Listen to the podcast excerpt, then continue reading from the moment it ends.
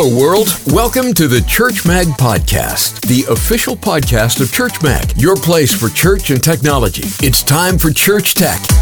Welcome to another episode of the Church Mag Podcast. Eric Dye here, along with Jeremy Smith and Blessing Mbofu, and we're kicking around uh, an idea to record a podcast. And um, like usual, I would say probably half the time we're talking about it, and I'm like, oh yeah, let's do that, and then I dive in without like further discussion, and Jeremy and Blessing are left with, uh, wait, well, it, Whiplash. the stuff these guys have to tolerate and put up with. I tell you, this is like, this is like they're riding with a crazy uncle, and he might just swerve left and take a, a, a sudden, a sudden sharp turn at any moment, right? And just hold on, make sure you're seat belted in and the doors are locked, okay, so you don't fall out the car.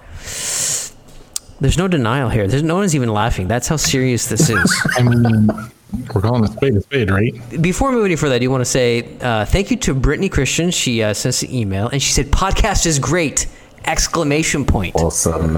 So thank you for doing that. You too can be referred to in a podcast. Just um, send us a message or email podcast at churchm.ag, and uh, yeah, we'll talk about it. We'll give you a shout out just like that. let us know. Yeah. What? What? Let us know. We want to know how you're experiencing this. Exactly. Exactly. Yeah. Um, so uh, blessing brought up the idea of like being on church staff. Um, there's a few, there's several dynamics, but one thing that he brought up uh, specific. Well, I'll let you pitch it, Jer- uh, Jeremy. blessing. Let me. I'll let you pitch it. Jeremy, why don't you pitch it? Hey, Jeremy, why don't you pitch blessings? Yeah, I was just thinking about this whole thing. Yeah, well, that how you really never seem to have one job. Um, you know that you are that in very few. I think it's more common than not where you are the um, where the graphic designer is also the um, uh, the social media person and also the um, uh, kids ministry coordinator or whatever scenario you have in, in or setup you have in your church. Now, you, are you talking about volunteers, or are you talking about actual church church staff? I'm talking about uh, well, my primary thought was really around church staff. Yeah, yeah. Um, Which, like, kudos to yeah. you. If you have somebody that's doing those things and they're on church staff, then you're already doing better than average than most churches. The fact that you have somebody that's paid that also handles the social media, like, you're ahead of the curve already. So, kudos to you if that's the case. And I do need to also say, I, I think one of the things I also need to highlight is that um, I remember instances in church where we've actually had to tell people to stop doing things. It's true.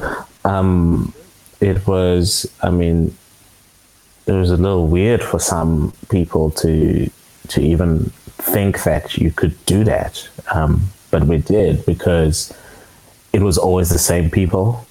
Um, in some instances, you know, you go to one meeting or you passing through a group of people and you keep seeing the same faces. What are you doing now? Well, Or, you here, know. here's what I've always believed, blessing, and as somebody who's more of a doer and a type A overachiever kind of person, is I've I've learned the importance of holding back, holding back, and tempering myself because I finally came to the realization, blessing, that by stepping in and fulfilling roles, two things. One, it probably had more to do with fulfilling myself than fulfilling the role. Think about that for a second.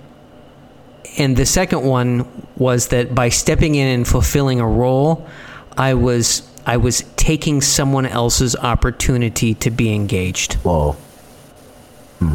Mm-hmm. Okay. So I was I was I was taking someone else's opportunity. Because here's the thing is, is that a lot of people would like to do something, but either either one they feel like they should be asked because they just I mean a lot of people don't feel that hi- think that highly of themselves unlike those of us that volunteer a lot that think we're really the bee's knees right?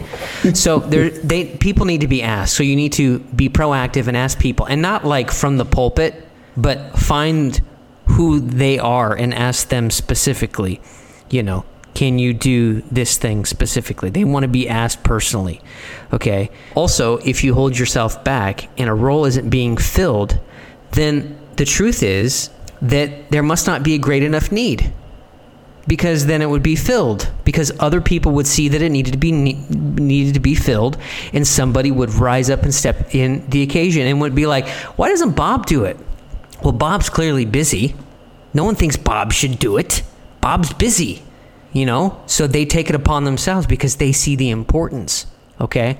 Just because the church down the block is doing it just because your friends on church communication Facebook group says say that they have somebody doing it doesn't mean that you need to be doing it. Okay? If you have a need, it will be filled. Don't take someone else's opportunity. So there's there's a lot of flip side to that. When you're talking about the stresses of wearing too many hats, I think that we need to be a, a lot less worried about seeming weak or incompetent or any of those negative things that can come with that. Because other organizations of similar sizes people wear lots of different hats. So when you when that's all you're vocalizing that you're having to wear lots of hats when when i hear that i think that's what every other organization your size is doing. So it might it might be two things one it would it would from purely from the sense of the workload right itself. exactly from the technical aspects because that's what's brought up that's what is said. I'm wearing these lots of hats right? But if you were more specific about it multiple things will happen. Number one it creates some solidarity and some some kinship amongst others in your in your space to go I have that struggle too. And you feel less alone and you feel more empowered right? And then those that are on the outside that don't have that understanding hear that. They go oh right. I don't have to experience that. I don't have to deal with that. That is definitely an added stress that you have. We need to give these people that are volunteering or these people are on staff. We need to get. We need to be less demanding of them and be more patient and and and give them more space and more bandwidth because it's human bandwidth whether it be physical mental or emotional give them the bandwidth that they need so that they can go forth and do what they need to do because as jeremy has spoke about before jeremy you know you other people get a, a blog comment and they just write a reply. It's no big deal. But in your history and experience of dealing with these things, it's not just a blog comment, is it? It's much more, much bigger than that. True. So I think that's the important thing is to speak a little bit more plainly about these things, because when I've heard it, I've always been under the impression of well, you're you're the things that you are listing is no different. So we should start putting ourselves and being a little bit more vulnerable and talking about what those struggles really are. And then maybe we can start either solving those or giving people the grace that they so need to be awesome. So I will say this I think that this is more complex than we should just do this. Obviously, it's more complex just in the very fact of like, I have strong emotions about this. You have strong emotions about this. And I would say that something that there is a lot of complaints. I don't disagree with that at all. And it might be, I don't know. I don't know necessarily the answer to it. That it might be, I, I feel like I don't want to complain about the spiritual side of things. Um, maybe there's some insecurity about. So I'm going to complain about having too many hats. Um, a lot of it is, is, there's a lot of pastors that are doing leadership stuff that don't necessarily have leadership skills.